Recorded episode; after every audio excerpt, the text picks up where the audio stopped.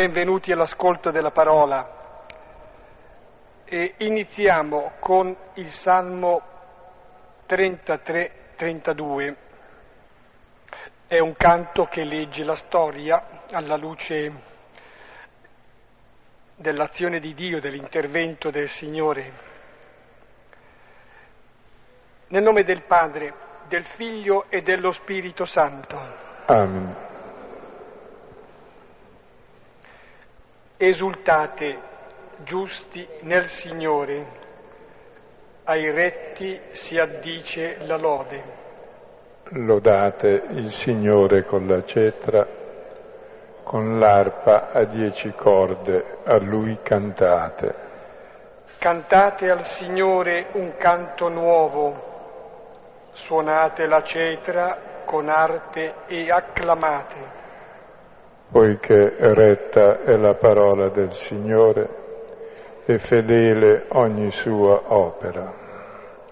Egli ama il diritto e la giustizia, della sua grazia è piena la terra. Dalla parola del Signore furono fatti i cieli, dal soffio della sua bocca ogni loro schiera come in un otre raccoglie le acque del mare, chiude in riserve gli abissi. Tema il Signore tutta la terra, tremino davanti a Lui gli abitanti del mondo. Perché Egli parla e tutto è fatto, comanda e tutto esiste. Il Signore annulla i disegni delle nazioni, rende vani i progetti dai popoli. Ma il piano del Signore sussiste per sempre, i pensieri del suo cuore per tutte le generazioni. Beata la nazione il cui Dio è il Signore il popolo che si è scelto come erede. Il Signore guarda dal cielo, egli vede tutti gli uomini. Dal luogo della sua dimora scruta tutti gli abitanti della terra.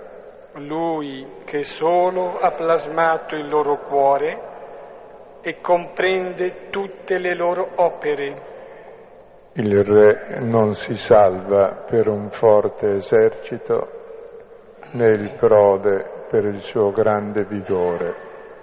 Il cavallo non giova per la vittoria, con tutta la sua forza non potrà salvare. Ecco, l'occhio del Signore veglia su chi lo teme, su chi spera nella sua grazia per liberarlo dalla morte e nutrirlo in tempo di fame. L'anima nostra attende il Signore, Egli è nostro aiuto e nostro scudo. In Lui gioisce il nostro cuore e confidiamo nel suo santo nome. Signore, sia su di noi la tua grazia, perché in te speriamo.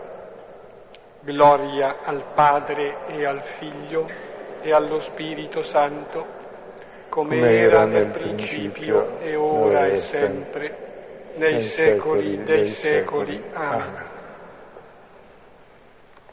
L'ultimo versetto si augura che sia su di noi la sua grazia.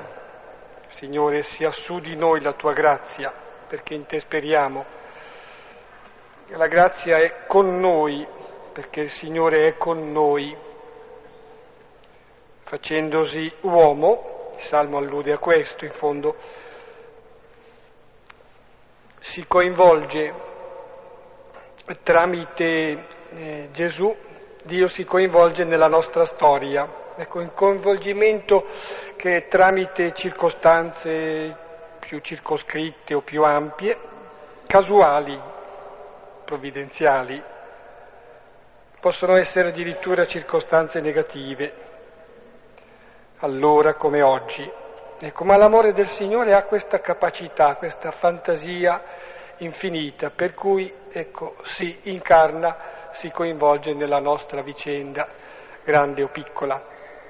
Contempliamo questa sera la nascita di Gesù. Ecco, leggiamo il testo, questo testo che tutti conosciamo, il testo del Natale, ecco il presepie sceneggiato da San Francesco d'Assisi per la prima volta, è molto caro a tutta la tradizione, e questa scena che leggiamo questa sera è il centro della storia del mondo che dividiamo tra prima e dopo Cristo ed è un fatto piccolo, minuscolo, che nessuno testo dell'epoca, nessuna cronaca registra. Eppure è il fatto che ha cambiato il mondo. E proprio così eh, Dio è diventato re di questa terra, facendosi bambino. Con il Salmo si diceva anche che Dio è potentissimo, chiude in un'otre le acque del mare. Il mare è simbolo di caos, del male, dell'abisso, di tutto il negativo che c'è al mondo, di tutto quel male che l'uomo ha fatto e che esiste. Lui cosa fa? Riesce a raccoglierlo in un'otre, cioè in un fiasco, se lo tiene tutto. Quindi non è che Dio ha perso il controllo della storia, è lui il Signore della storia e lo è in modo diverso da come noi pensiamo. E questa sera vedremo come lui è il centro e il Signore della storia proprio nel suo Natale. Leggiamo il testo. Leggiamo il, sì. il racconto tutto intero, mm. poi commentandone solo la prima parte. Vangelo di Luca, capitolo secondo, versetti 1-20. Ora avvenne in quei giorni, uscì da Cesare Augusto un decreto di iscrivere tutta l'ecumene. Quell'iscrizione prima avvenne mentre Quirino governava la Siria e andavano tutti per iscriversi, ciascuno nella propria città. Ora salì anche Giuseppe dalla Galilea, dalla città di Nazareth, verso la Giudea, verso una città di Davide, la quale è chiamata Betlem, essendo lui della casa e della famiglia di Davide, per essere iscritto con Maria, la sua promessa sposa, che era incinta. Ora avvenne che essendo essi là si compirono i giorni del suo partorire e partorì il figlio suo, il primogenito, e lo fasciò e lo sdraiò in una mangiatoia, poiché non c'era posto per loro nel luogo di riposo. E c'erano pastori in quella regione che bivaccavano e vegliavano le veglie della notte sul loro gregge e un angelo del Signore stette su loro e la gloria del Signore lampeggiò intorno a loro e temettero un timore grande. E disse loro l'angelo, non temete, ecco infatti, vi annuncio la buona notizia di una grande gioia che sarà per tutto il popolo. Fu partorito per voi oggi un Salvatore che è Cristo Signore nella città di Davide. E questo per voi il segno. Troverete un bimbo fasciato e adagiato in una mangiatoia. E all'improvviso ci fu con l'angelo una moltitudine dell'esercito del cielo che lodava Dio dicendo Gloria negli altissimi a Dio e in terra pace agli uomini di benevolenza. E avvenne, quando si allontanarono gli angeli da loro verso il cielo, i pastori si dicevano l'un l'altro, andiamo dunque fino a Betlem e vediamo questa parola che è accaduta, che il Signore ha notificato a noi. E andarono in fretta e scoprirono e Maria e Giuseppe e il bambino adagiato nella mangiatoia. Ora, avendo visto, notificarono la parola che fu loro detta su questo bambino. E quanti udirono si stupirono di quanto si diceva loro da parte dei pastori. Ora Maria conservava tutte queste parole comparandole nel suo cuore. E ritornarono i pastori glorificando e lodando Dio di quanto udirono e videro, come era stato detto a loro. Come vedete il brano si articola in tre parti e la prima parte è la descrizione del fatto nel contesto storico che Maria genera il primogenito, lo fascia, lo adagia nella mangiatoia. Poi dopo c'è l'annuncio del fatto da parte degli angeli che annunciano ai pastori guardate che è nato il Signore, quindi si interpreta questo fatto, gli angeli lo interpretano e dicono è nato il Signore, è il segno, troverete un bambino fasciato, adagiato nella mangiatoia, il segno che questo è Dio.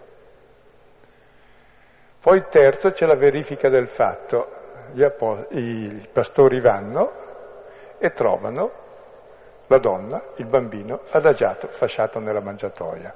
Quindi c'è questo ritornello del bambino fasciato, adagiato nella mangiatoia, che è il grande mistero da capire. Quel fatto storico avvenuto duemila anni fa, quel fatto di cui gli angeli dicono questo è il Kyrios, questo è il Signore, questo è Dio, questo è il Salvatore, questa è la gioia dell'uomo, e poi, dopo l'annuncio, la verifica. Andarono e trovarono così. Questi tre elementi di un fatto storico, della conoscenza attraverso la parola e della verifica personale, è fondamentale in ogni conoscenza. Tu conosci una cosa perché c'è, se non c'è non la conosci.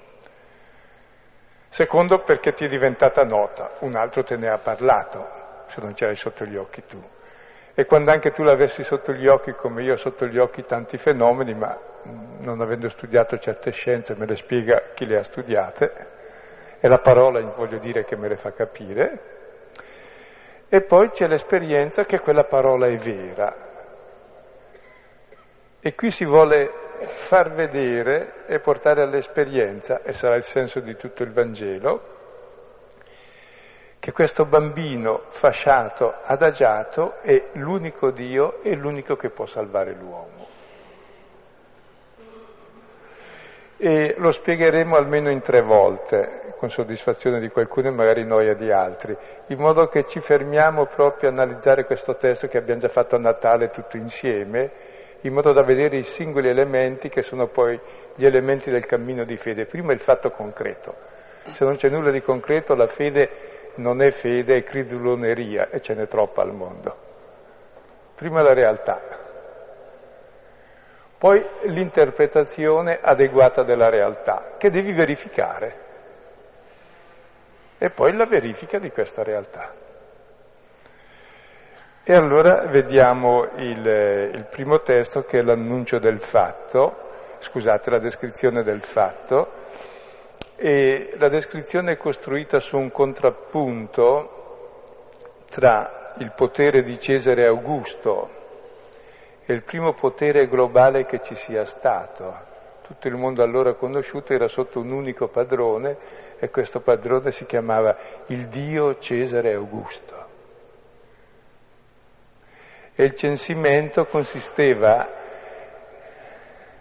nell'iscrivere tutte le persone in modo che pagassero le tasse e prestassero i servizi, compreso quello militare eventualmente. Quindi il censimento è la consumazione del gesto del potere, cioè c'è uno che finalmente ha tutto nelle mani e quello è Dio. E contemporaneamente, appunto, mentre il potere si autoesalta, si dilata, diventa globale, ha tutto alle mani su tutti e su tutto, il potere di Dio si presenta in umiltà invece che autoesaltarsi, si fa addirittura humus, uomo,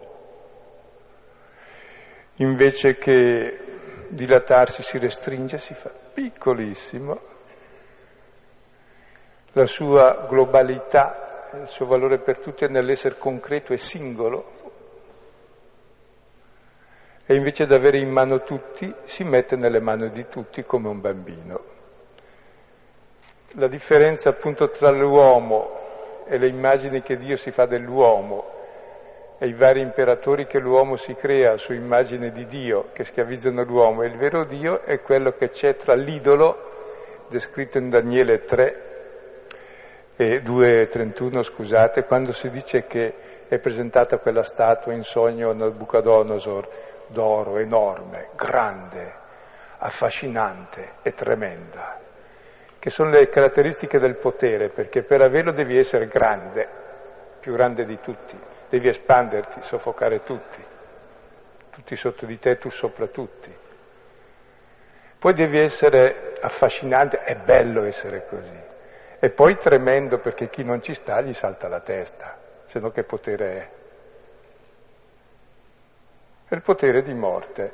E Dio esattamente si presenta come piccolo, la sua grandezza è essere piccolo, affascinante, sì, fasciato, avvolto in fasce, tremendo, sì, tremante, in questa mangiatoia. È tutto costruito su questo contrappunto tra il potere dell'uomo che si esalta e scoppia, come la rana che si gonfia, e Dio che si fa piccolo, piccolo come una punta di spillo per pungere questo pallone gonfiato del male. E proprio così salva l'uomo dal male. E allora vediamo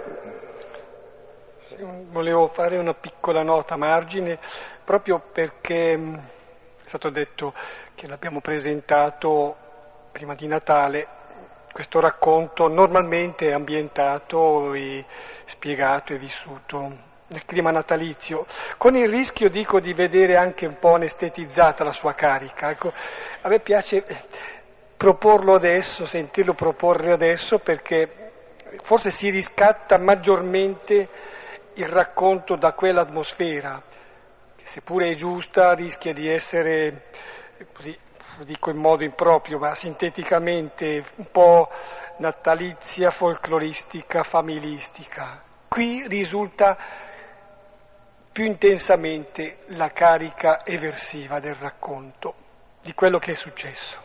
Allora, i primi tre versetti.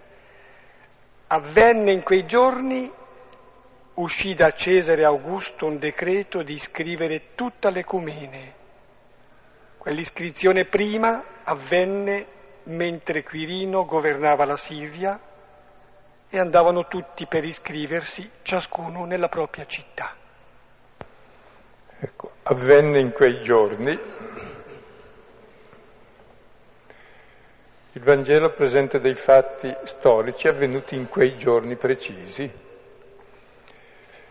Eh, la storia della salvezza e la fede non è che sia qualcosa campato per aria, una bella illuminazione di uno che ha inventato un sistema per essere felici e te lo propone e te lo vende e così ti imbroglia.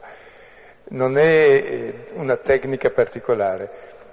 La salvezza è storia, avviene nella storia e si inserisce nella storia perché la stessa storia è il luogo della salvezza e nessuna speculazione salva l'uomo. O la salvezza viene dalla storia, così com'è, e cambia questa storia, oppure non c'è nessuna salvezza, c'è solo illusione. Cioè la storia è proprio la concretezza e per storia si intende non soltanto la realtà fisica del mondo, quella non fa ancora storia, è nella sua relazione con l'uomo che la modifica, che interviene, che fa del bene, che fa del male, quindi con tutti i problemi che coinvolgono la storia umana. Ecco, la salvezza avviene nella storia, e nella storia precisa. E in quale storia? In quei giorni quando Cesare Augusto fece il decreto. Cesare Augusto è il primo imperatore, grande, e ha fatto il decreto di iscrivere, iscrivere il censimento. Si usa la parola iscrivere, in greco apografe, scriver giù, che richiama la parola grafè che è la scrittura, che richiama l'epigrafe, la sovrascritta della croce.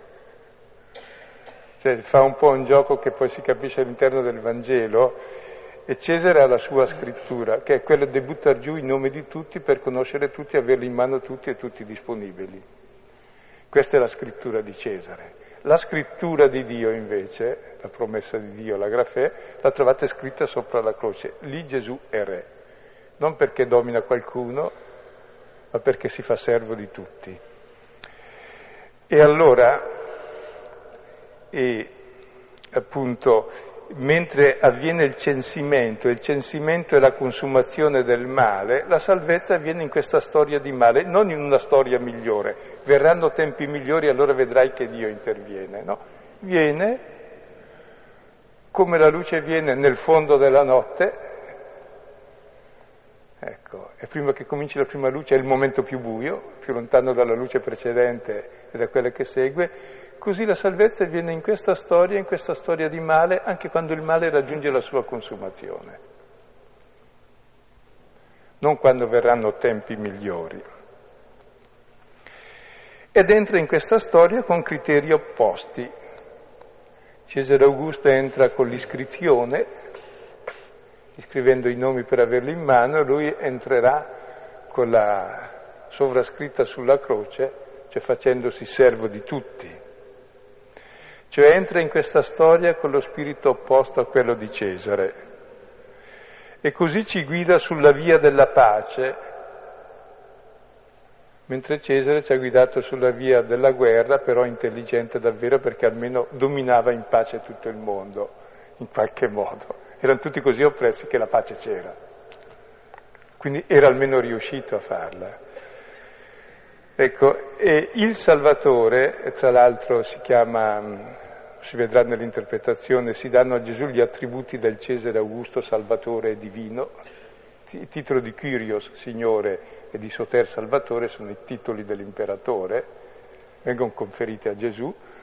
Perché? Perché lui invece di possedere si dona, perché invece di accumulare, essere ricco, dà via tutto, addirittura dà via la sua divinità per essere solidale con noi invece di dominare gli altri, pone la sua vita a servizio. Invece della superbia, dell'autoesaltazione, che è la stupidità più assoluta dell'uomo che vive nel delirio fuori di sé e vuole essere ciò che non è, l'umiltà di essere uomo, humus, umano. Addirittura si fa uomo e contro la violenza appunto che vuol possedere, dominare, autoesaltarsi e così stupidisce il mondo e opprime tutti e semina morte, contro questa violenza appunto Dio si rivela come Signore nell'amore, nel servizio, nel dono, nel farsi piccolo. Quindi entra nella storia con criteri opposti a quelli dominanti. Proprio per questo ci libera dai criteri negativi che dominano il mondo. E dicevo, entra proprio eh, mentre il male raggiunge il suo apice. Addirittura nell'orto eh, Gesù dirà ai suoi nemici, questa è la vostra ora, il potere delle tenebre, addirittura di Satana che domina il mondo. E proprio nell'ora delle tenebre è esattamente il momento opportuno della salvezza. In quell'ora lui ci salverà. E quanto qui io ho affermato teoricamente, il testo lo afferma con un modo descrittivo abbastanza ironico, e adesso lo capite subito. Cesare Augusto ha messo in moto per la prima volta al mondo un censimento universale della terra abitata, che è la più grossa macchina che sia stata inventata nell'umanità per dominare il mondo, quindi potentissima, dettagliatissima, che nessuno sfuggisse, che tutto venisse registrato, che tutto venisse riportato poi a Roma e nei vari centri, eccetera. Tutta questa macchina infinita a cosa serve? Serve, lo vediamo il versetto successivo, perché Giuseppe e quindi anche sua moglie Maria vadano a Betlemme, perché lui era originario di Betlemme, perché bisognava iscriversi nel proprio paese d'origine. E così si compie la promessa che Dio aveva fatto a Davide, guarda, nel tuo paese farò nascere il Messia. Quindi tutto il male alla fine non fa altro che eseguire un piccolo dettaglio del bene. Dio aveva il capriccio di dire a Davide, guarda, lo farò nascere al tuo paesino, così tu, Betlem, città di Giuda, non sarai la più piccola, ma da te nascerà il Messia, dice Michea. Ecco, tutto il male non fa altro che eseguire un dettaglio minimo del disegno di salvezza di Dio. Quindi è un, è un ironizzare il male. Difatti domanda il Salmo secondo, perché i popoli tumultano le gente, i re si alleano tutti contro il Messia? E si conclude dicendo Dio in alto ride. E quando Dio ride, eh, ride bene che ride ultimo, ride per ultimo vuol dire, insomma, tutte queste cose sono scempiaggini che saltano e quando Dio ride è la salvezza dell'uomo, cioè ride dei potenti e lui interviene col suo riso, con la sua ironia che fa distruggere il male da se stesso. Quindi non è che Dio voglia il male, ma entra nella storia di male, entra con, con criteri opposti al male e lo vince e addirittura beffa il male servendosi del male per eseguire il suo disegno. Questo l'hanno capito bene gli apostoli dopo Pasqua, anzi dopo Pentecoste, anzi nella seconda Pentecoste, quando si chiedono, dopo la prima volta che entrano in prigione, cosa ci è capitato? Dicono, è vero, a noi è capitato che è capitato a Gesù, che Ponzio Pilato, i capi del popolo, i sommi sacerdoti e tutto il popolo e tutti i gentili si sono messi contro di Gesù, il Messia, per far che cosa? Per compiere, o Dio, ciò che il tuo cuore, la tua mano aveva preordinato che avvenisse. Oppure quel che dice Giuseppe ai suoi fratelli, l'ultimo capitolo della Genesi, se voi avete pensato di farmi del male, avevano venduto a dei Madianiti che erano poi venduti in Egitto, se voi avete pensato di farmi del male, il Signore l'ha usato per fare un grande bene che voi ora vedete, salvare un popolo numeroso.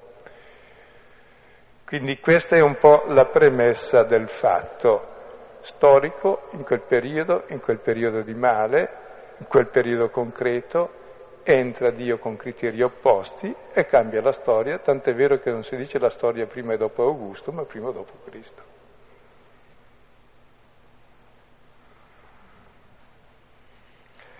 Ora salì anche Giuseppe dalla Galilea, dalla città di Nazareth verso la Giudea verso una città di Davide, la quale è chiamata Betlem, essendo lui della casa della famiglia di Davide, per essere iscritto con Maria, la sua promessa sposa, che era incinta. Ecco, Giuseppe e Maria cosa fanno? Obbediscono al decreto di Cesare Augusto. Mica sono dei ribelli, ci obbediscono a queste leggi di questo Stato, di questa storia, e proprio obbedendo a queste leggi della storia si compie la promessa di Dio. Va bene, ma bisogna sempre obbedire a, alle leggi, dipende. Se non sono necessariamente disoneste, sei leale. Se sono disoneste ti opponi. Qual è il rapporto del cristiano con le leggi e con lo Stato? Ecco, è un rapporto molto leale, è molto onesto, è molto vero e non opportunistico. È un rapporto che accetta totalmente tutto ciò che è per il bene comune e rifiuta chiaramente ciò che è contro il bene comune. Quindi non è succube dello Stato, non è che lo Stato crei l'etica. Adesso dicono bisogna ammazzare tutti questi e noi lo facciamo e siamo autorizzati. Adesso bisogna fare qualcosa, o delle leggi economiche che stronca la testa a tutti i poveri del mondo, così noi stiamo meglio, siamo ricchi, facciamo fuori tutti gli altri e stiamo noi buoni. Il cristiano non obbedisce a queste leggi, obbedisce a quelle giuste l'obbedienza secondo coscienza. Però non è neanche ribelle, cioè ha quella libertà che ha Gesù. Gesù non ha fatto come gli zelotti che si ribellavano comunque al potere romano. Perché si ribellavano? Perché volevano loro il potere e il dominio. Quindi non si è alleato con gli zelotti, ma non si è neanche alleato con quelli che volevano, con i conservatori che volevano mantenere il potere romano. Lui non voleva il dominio su nessuno, quindi è sovranamente libero accetta le leggi quando la legge è giusta e non è negativa, non è un dominio sugli altri. La rifiuta con somma libertà quando non lo è.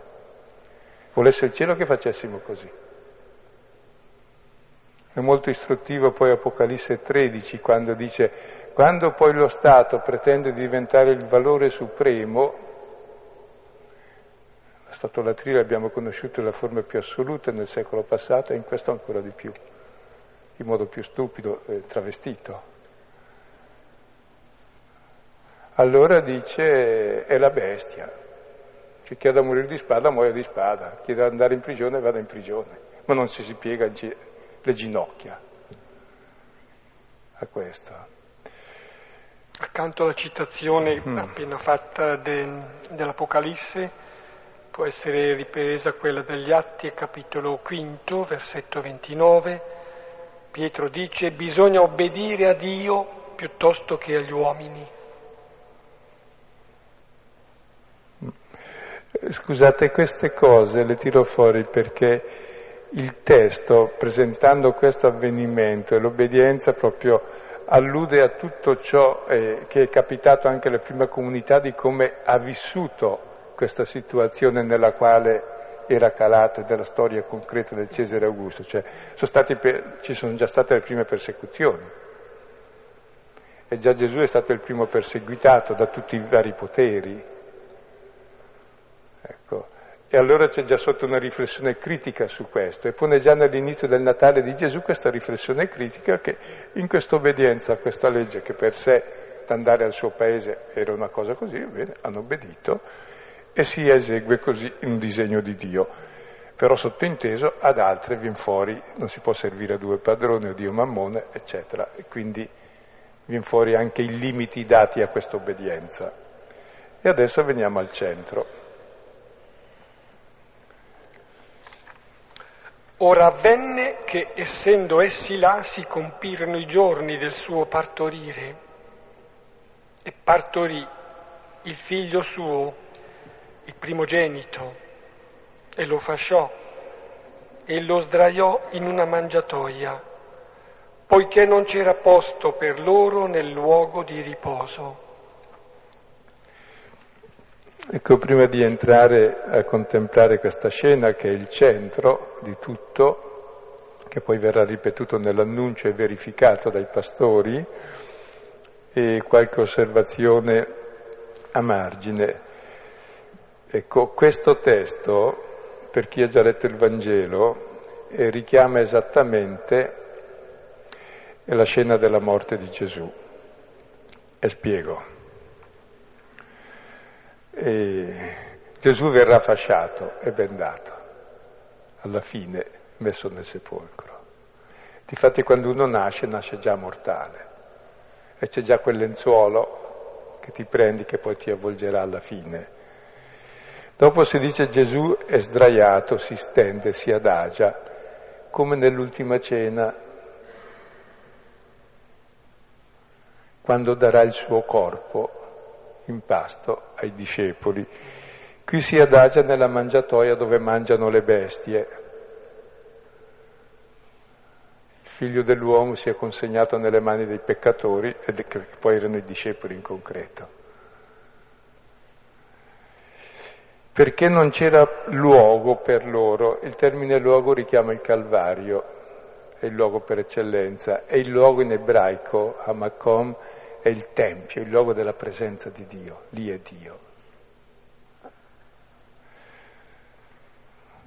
E poi la parola luogo di riposo, Cataliba, è il luogo dove si riposa e viene fuori nell'ultima cena, è la stanza superiore, troverete quel luogo chiamato anche albergo, non so, ecco, è il luogo di riposo.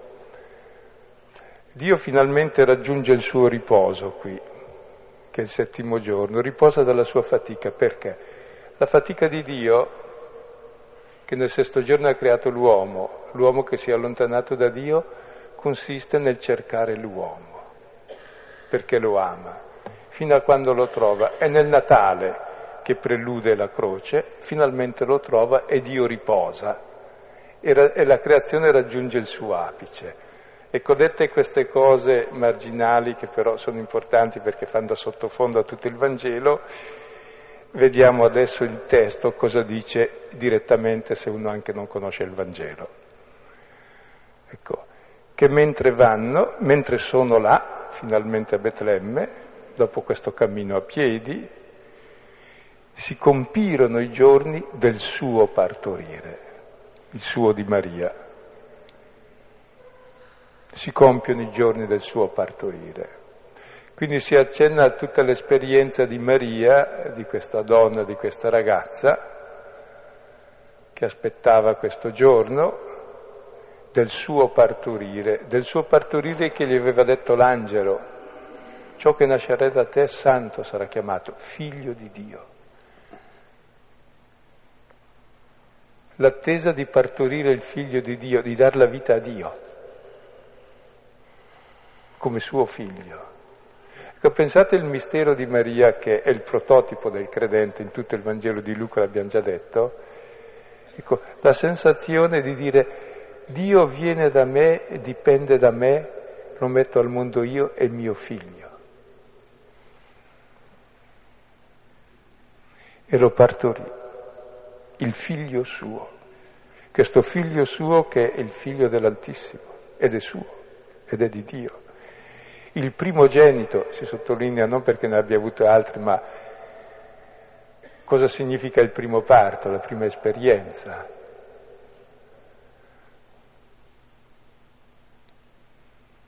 e lo fasciò.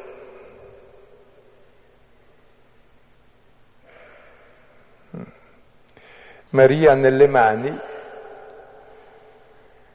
suo figlio che è Dio, quel Dio che conosce attraverso quella carne, quel Dio che nessuno ha mai visto è quel piccolo lì che lei ha in mano. Dio è amore l'amore è consegnarsi all'altro, mettersi nelle mani dell'altro. Dio si è messo nelle mani della prima persona che ha detto sì e l'ha accolto. Prototipo di tutti gli altri che diranno sì lo accolgono. Chi è Dio? È uno che mi sta nelle mani, quei tre chili di, di carne, sta lì. E c'è quella conoscenza tattile di Dio, lo fascia, lo tocca, questo contatto quel Dio che è ridotto a bisogno, perché Dio è amore, e l'amore è il bisogno di essere amato.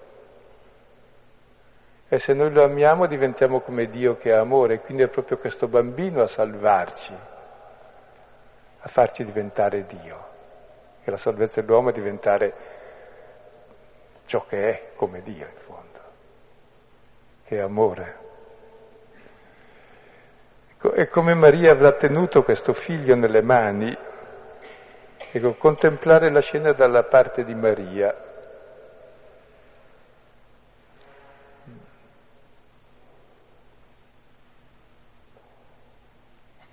Chi è Dio? Quello lì, che è nelle mani sue e nostre. Questo corpo, che poi sarà il protagonista di tutto il Vangelo, sarà questo corpo in ciò che farà e in ciò che subirà fino a quando sarà consegnato. Prendete e mangiate, questo è il mio corpo. Vivete di questo. Fino a quando Giuseppe d'Arimatea, come Maria l'avrà tra le mani, è nato in una grotta, finirà in una grotta. Ecco chi è Dio? È colui che si mette nelle mani. Proprio così è Dio, è sovrano, è Signore e Salvatore, vedremo la volta prossima. E non c'è altro modo di essere Dio sovrano, Signore e Salvatore. Gli altri sono diabolici e distruggono. Questo fa nascere Dio sulla terra e ci fa nascere come Dio. E lo adagione è la mangiatoia, dove mangiano le bestie. È per tutti questo Dio. Anche per noi uomini e bestie tu salvi, Signore. Mangiatoia dove si mangia, dove si vive. Siamo fatti per vivere, per mangiare di Dio, per assimilare questo corpo. Uno vive di ciò che mangia proprio, è ciò che mangia. Ci sono molti modi di mangiare. Non c'era luogo per loro. Per Dio non c'è nessun luogo, l'unico suo luogo, l'unico tempio è quello, la carne di quel piccolo, in cui abita corporalmente la pienezza della divinità. Quel Dio che nessuno mai ha visto, Dio nessuno mai l'ha visto, Giovanni 1,18, la sua carne ce l'ha rivelato. È la carne di Gesù la rivelazione di Dio, di quel Dio che non pensavamo, che è esattamente l'opposto del Dio Cesare Augusto e di tutti gli altri suoi successori.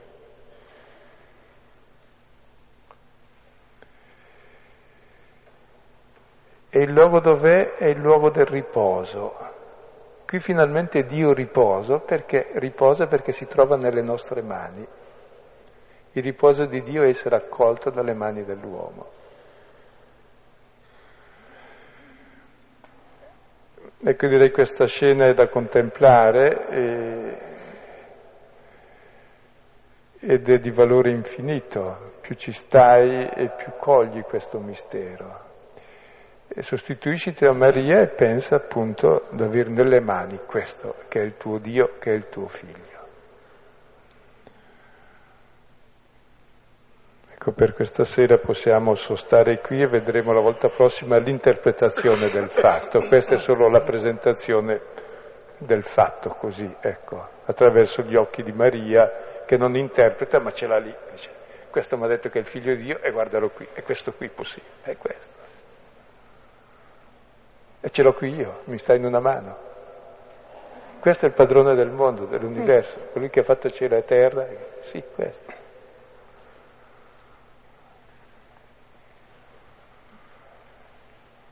E tra l'altro questo è proprio da leggere come segno massimo dell'amore, questo mettersi nelle mani.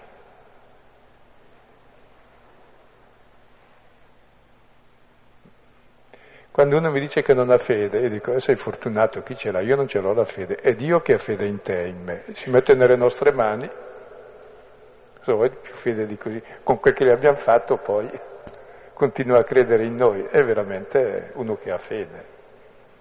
Dio ha una fede incrollabile nell'uomo.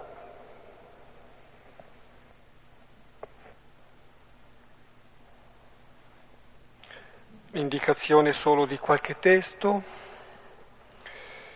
oltre al salmo che abbiamo pregato, Salmo 33, può essere utilizzato anche un altro salmo, il Salmo 96, poi già citato Daniele capitolo secondo, 31-35,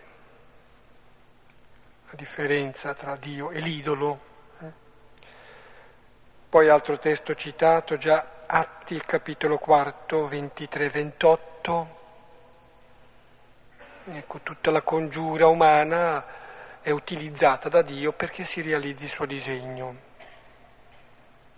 Ancora nell'Antico Testamento, il libro dei giudici, capitolo settimo, uno e seguenti, primo Samuele 17, uno e seguenti, questo è il racconto della lotta tra Davide e Golia.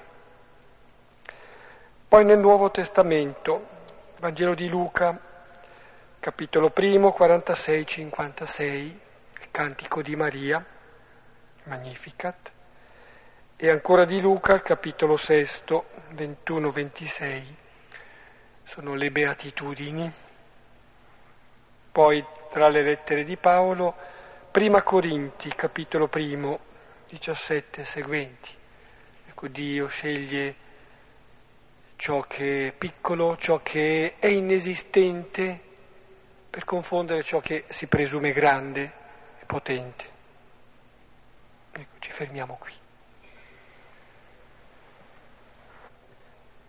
Dunque è stato detto che la scena della Natività è costruita su un contrappunto, Dio che si manifesta nella piccolezza di un bambino e il potere degli uomini eh, che invece è forte, è grande, affascinante, eccetera. E poi anche il fatto che ecco, Gesù è in fascia e questo richiama alla sua sepoltura quando verrà messo in fascia. E poi oltre a questo, insomma, in tutte queste serate, cioè, continuamente noi vediamo che i versi del Vangelo alludono a qualcos'altro, hanno sempre tante risonanze, ma è possibile che gli evangelisti cioè, fossero coscienti di tutto questo mentre scrivevano il Vangelo oppure, non lo so, è lo Spirito che li illuminava o siamo noi che, non lo so, vogliamo vederci tutte queste connessioni. Poi volevo chiedere... Sì, anche... prima questa magari, oppure vuoi farle tutte e due subito? Prima rispondo a questo perché è una domanda molto usuale e ci si meraviglia, no? Se però uno ha una pratica di scrittura, scrivo un po' anch'io per esempio, sto attentissimo a tutte le parole che abbiano lo stesso senso e che tornino con lo stesso senso altrove, se no non le uso. E usando quella voglio che uno capisca che quella usata in altri contesti è ancora quella che ha un'altra valenza, ma è ancora quella. Se no uno è, me- è meglio che non scriva. Cioè, voglio dire, eh, chi scrive è molto cosciente di quel che fa, soprattutto in questi testi che si tramandano a memoria e che sono di un'eleganza somma stilistica, proprio dei capolavori di raffinatezza, perché tra l'altro a memoria ricordi le cose essenziali e i vocaboli sono pochissimi in modo che si evochino gli uni gli altri come nella, nella poesia. Non, non è che vanno su cose peregrine. Vanno proprio per allusioni e suggestioni aprendo all'infinito, secondo l'esperienza che uno ne fa. Quindi è una vera tecnica e la conoscevano bene. Quindi non era sprovveduto, a parte l'ispirazione, che quello c'è per altri motivi, ma come tecnica erano raffinatissimi, più di quanto siamo noi oggi. Se tu leggi certi articoli vedi che c'è la tecnica raffinatissima, se uno scrive bene sui giornali per imbrogliare le persone, ma è raffinata in quel senso, non di più, cioè, ci si riesce bene. Basta ripetere una cosa, anche la bugia che ti interessa dieci volte di fila, con variazioni sul tema, alla fine ti rimane che tu credi a quello, ottenuto lo scopo. Non sarà estetico, ma è ottenuto. Mentre qui proprio c'è tutta una raffinatezza estetica di richiamo evocativo che libera dalla, invece della, mentre la propaganda ti fa vedere una cosa, ti fa consumare quella, qui ogni parola non è mai quella, ma si apre sempre di più con le altre per evocarti tutta una, un'apertura, un'esperienza, una libertà che devi sperimentare tu. Quindi non è un addestrare delle persone, ma è un aiutarle a riflettere, ad aprirsi all'intelligenza e all'esperienza.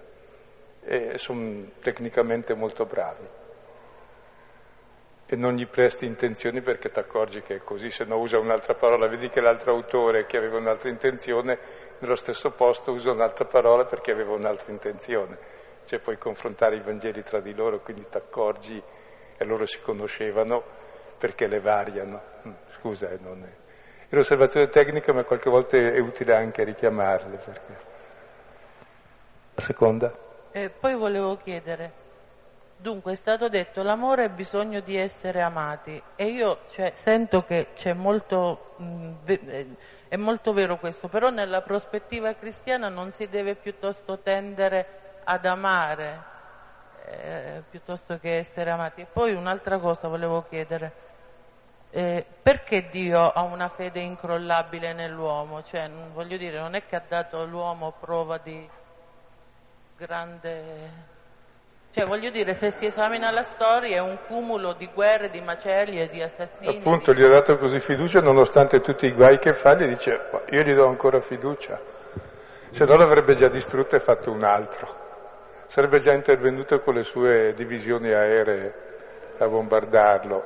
E invece ancora lo rispetta perché dice, guarda, vedrai che quest'uomo io ho fiducia di lui, capirà. È solo perché è un po' scemo e tonto che fa queste cose, ma appena capisce non le farà più e ha fiducia che le capiremo. E Dio è ostinato in questo. E non ci ha mai tolto la libertà qualunque scempiaggine facciamo. C'è una gran fiducia. Provate a fare così con i figli se ci riuscite. Poi circa l'amore che è gratuito, è chiaro che l'amore è gratuito. Però ha bisogno di essere amato, se no muori di amore. Se tu ami e non sei amato, semplicemente crepi e dai la vita.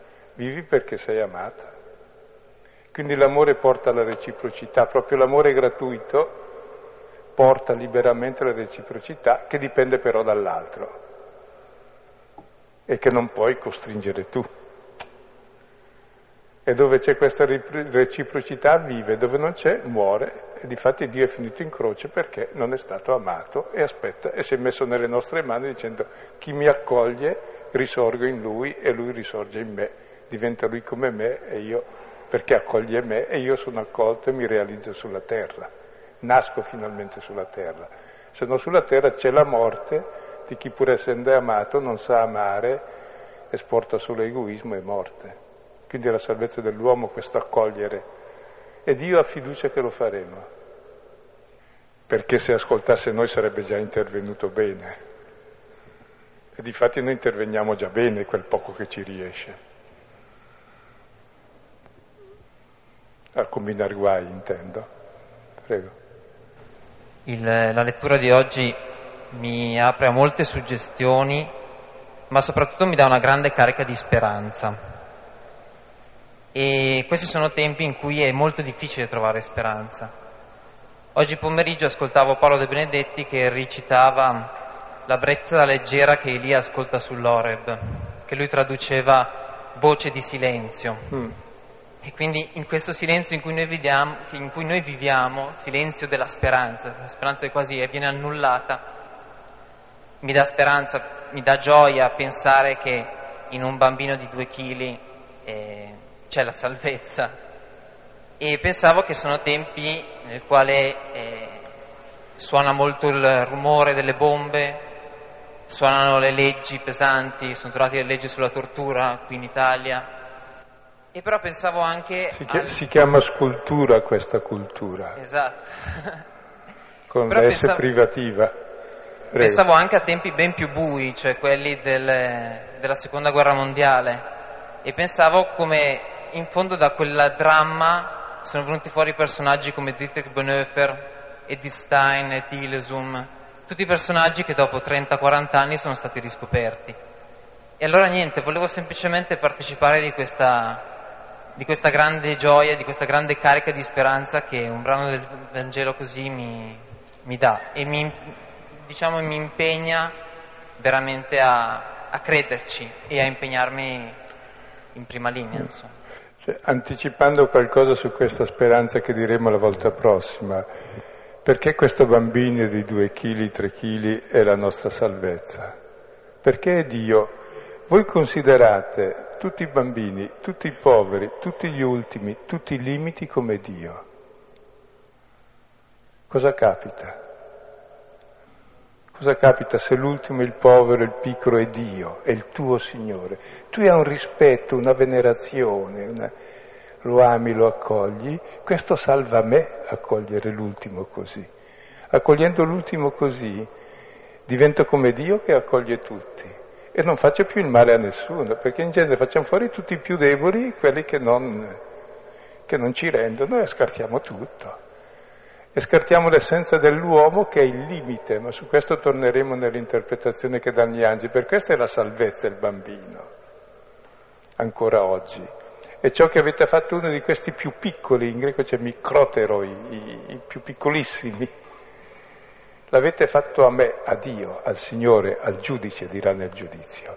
Cioè ciò che ci giudica è ciò che facciamo a quelli. Pensate se il giudizio sulla storia, il giudizio vuol dire il criterio di azione che abbiamo, è il rispetto del debole, dell'ultimo, del piccolo. Cambia la storia, cambia l'umanità, cieli nuovi e terra nuova. Quindi non è un modo più di dire che è l'unico modo di salvezza dell'umano questo, dove il limite è vissuto come luogo di solidarietà, di amore e di accoglienza invece che di prevaricazione e di morte. E siccome siamo limitati, se non viviamo così, ci distruggiamo tutti. E distruggiamo tutto.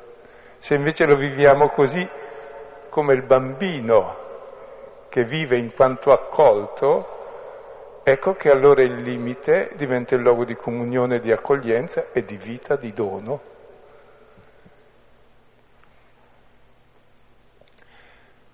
Quindi davvero non è semplicemente quella pia aura natalizia che ci esalta, no? il, il divin bambino. È, è, sì, è vero, però bisogna capire, è veramente grande pensare che Dio è così. E che il giudizio finale è fatto su questo. Ogni volta che l'avete fatto uno dei più piccoli, l'avete fatto a me.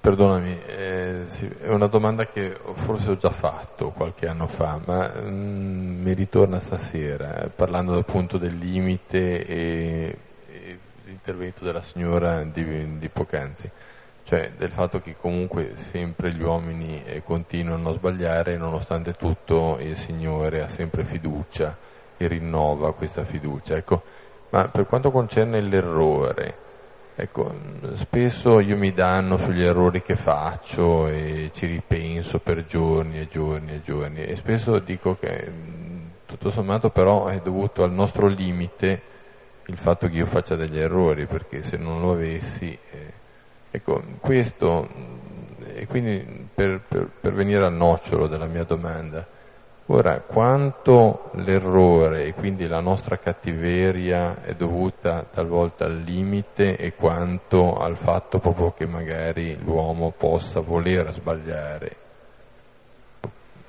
Poi la disciplina che magari ci possiamo dare può limitare questi nostri errori e quindi il male, ma eh, talvolta eh, è difficile proprio capire il male se lo vogliamo fare perché vogliamo essere cattivi o perché magari in quel momento non lo vediamo.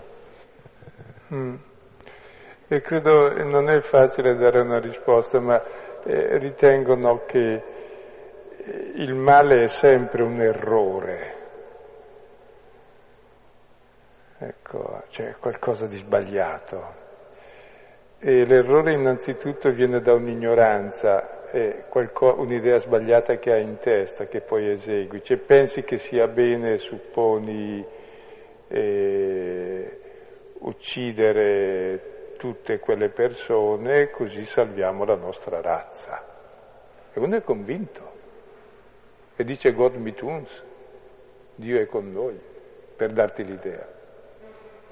Questo è proprio, è un errore gravissimo che deriva da un'ignoranza e questa ignoranza può essere fatta per inganno, cioè chi ha in mano degli interessi riesce a ingannare, e chi ha in mano il potere, scusa, guidandolo secondo i propri interessi, inganna benissimo la gente che è tutta manovrata, alla fine uno cosa pensa? Quel che sente nella tv italiana è tragico. Se scomparisse guadagneremo tutti un po' di cultura, scusate. Avremo tempo per pensare, per riflettere, per vivere, per non rimbecillirsi troppo, per dar l'idea. Eppure è cosa buona, perché è un'invenzione.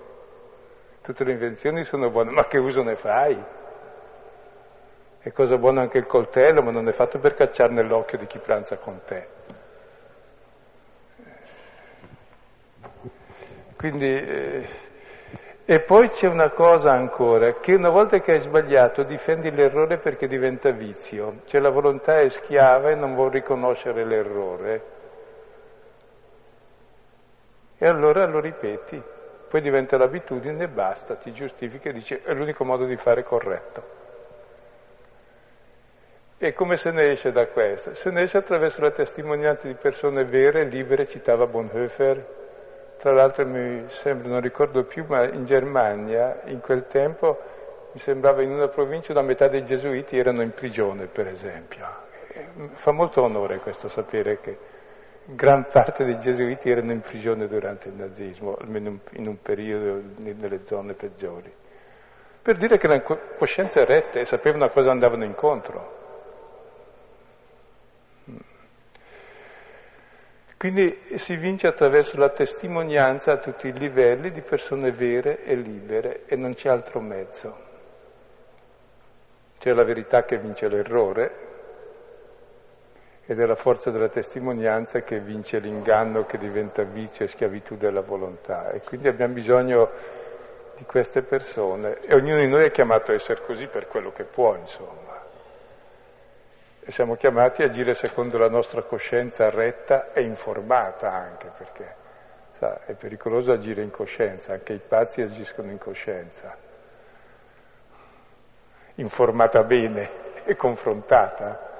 E poi una coscienza confrontata sul bambino, sull'ultimo, eh, sulle verità dell'uomo, non informata sul proprio interesse immediato o mediatico, come volete. Eh, comunque capisco, è il vero problema questo. Io ritengo che il Vangelo davvero è il grosso antidoto alla menzogna che ci domina. Cioè, se voi vedete questa pagina come smaschera il Cesare Augusto, Dio, Signore del mondo, dice guarda, Dio è il Signore del mondo e questo piccolo qui è, questo Cesarino, poverino, è piccolissimo, non esiste. È uno che fa un po' di male e basta, però tutto il male che fa non è neanche... Sì, vabbè, Dio si serve anche di lui per eseguire il suo disegno, se non ci fosse meglio, ma dato che c'è lo utilizza anche lui, poveretto, gli fa fare la comparsa. Ma la storia non è fatta da lui, è fatta dagli altri.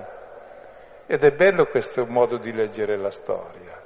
La storia non è fatta dai Cesari Augusti di turno, è fatta da tutti i poveri di Cristo, Cristo di turno. Se noi guardiamo quelli come Dio, come valore assoluto, siamo salvi noi e il mondo. Se guardiamo come valori assoluti Cesare e Augusto di Turni, siamo, sto per dire una parolaccia, siamo istupiditi noi e distrutti noi e il mondo. Perché è importante proprio il modello che abbiamo davanti, noi agiamo secondo i modelli che abbiamo. Se il mio modello di Signore, di Dio, è quello lì, oh, cambia tutto.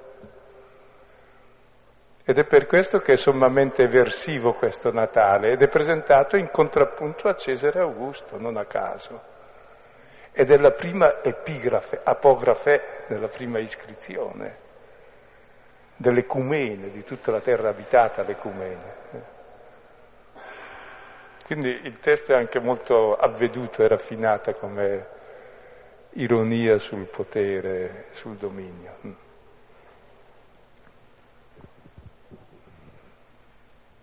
La libertà di coscienza del cristiano di disubbidire alla legge vale anche per le leggi della Chiesa che non derivano direttamente dai comandamenti o dalla parola di Gesù, per esempio anticoncezionali, celibato dei sacerdoti, eccetera. Beh, uno può, può, non fare il prete, è semplicissimo, quindi non è obbligatorio. Se però fa il prete deve stare, se si suppone che non siano convenzioni stupide, e se ci sono non sono stupide, la presunzione è così. Cioè dove c'è la libertà di non farlo non è obbligatorio essere prete. Così non è obbligatorio sposarsi in chiesa. Se però uno si sposa in chiesa, per favore non divorzi e sappia cosa vuol dire sposarsi in chiesa. Cioè, non so se mi spiego, ci sono leggi giuste. Eh? che fanno prendere coscienza di ciò che fai e serve questo il senso della legge. E non è che dici io non ho questa coscienza e la trasgredisco, beh, sei uno senza coscienza e in coscienza senza coscienza, cioè da incosciente, trasgredisce anche tutto, quindi ecco, si suppone. Poi ci possono essere certe cose davvero storicamente condizionate dove delle coscienze profetiche hanno capito altre cose e si sono opposti e questo va bene. Non so se... Dopo tutte le leggi sono fatte per l'opportunità, non sono immutabili. Ciò che aiuta l'uomo a crescere, ecco. Ecco, io avevo, ah, avevo una domanda relativamente a quello che diceva prima della, Dio che si è fatto uomo come humus e il collegamento che c'è col significato invece della parola humus che significa terra in latino. Allora io trovavo questo, questo ulteriore senso della parola humus e mi chiedevo cosa c'entrasse invece con il senso dell'humus come uomo. E c'entra molto perché proprio uomo e humus è la stessa cosa. E l'uomo è quell'animale che è cosciente di essere humus, cioè di tornare alla terra, cioè di morire. E anche in ebraico Adam vuol dire uomo e terra, come homo e humus. La coscienza di tornare alla terra, cioè del limite, cioè della morte, è ciò che ci rende umani, cioè umandi, sappiamo di dover essere sepolti. E allora ci rende solidari con gli altri perché abbiamo tutti lo stesso destino. Per ora lasciamo qui perché a tante domande risponderà il brano seguente che è la spiegazione di questo fatto. Domande intelligenti sono quelle che hanno risposta nel testo subito dopo. Signore, insegnaci a pregare. Padre nostro che sei nei cieli, sia santificato il tuo nome, venga il tuo regno, sia fatta la tua volontà, come in cielo, così in terra. Dacci oggi il nostro pane quotidiano e rimetti a noi i nostri debiti, come noi li rimettiamo ai nostri debitori, e non ci indurre in tentazione, ma liberaci dal male. Amen. Nel nome del Padre e del Figlio e dello Spirito Santo.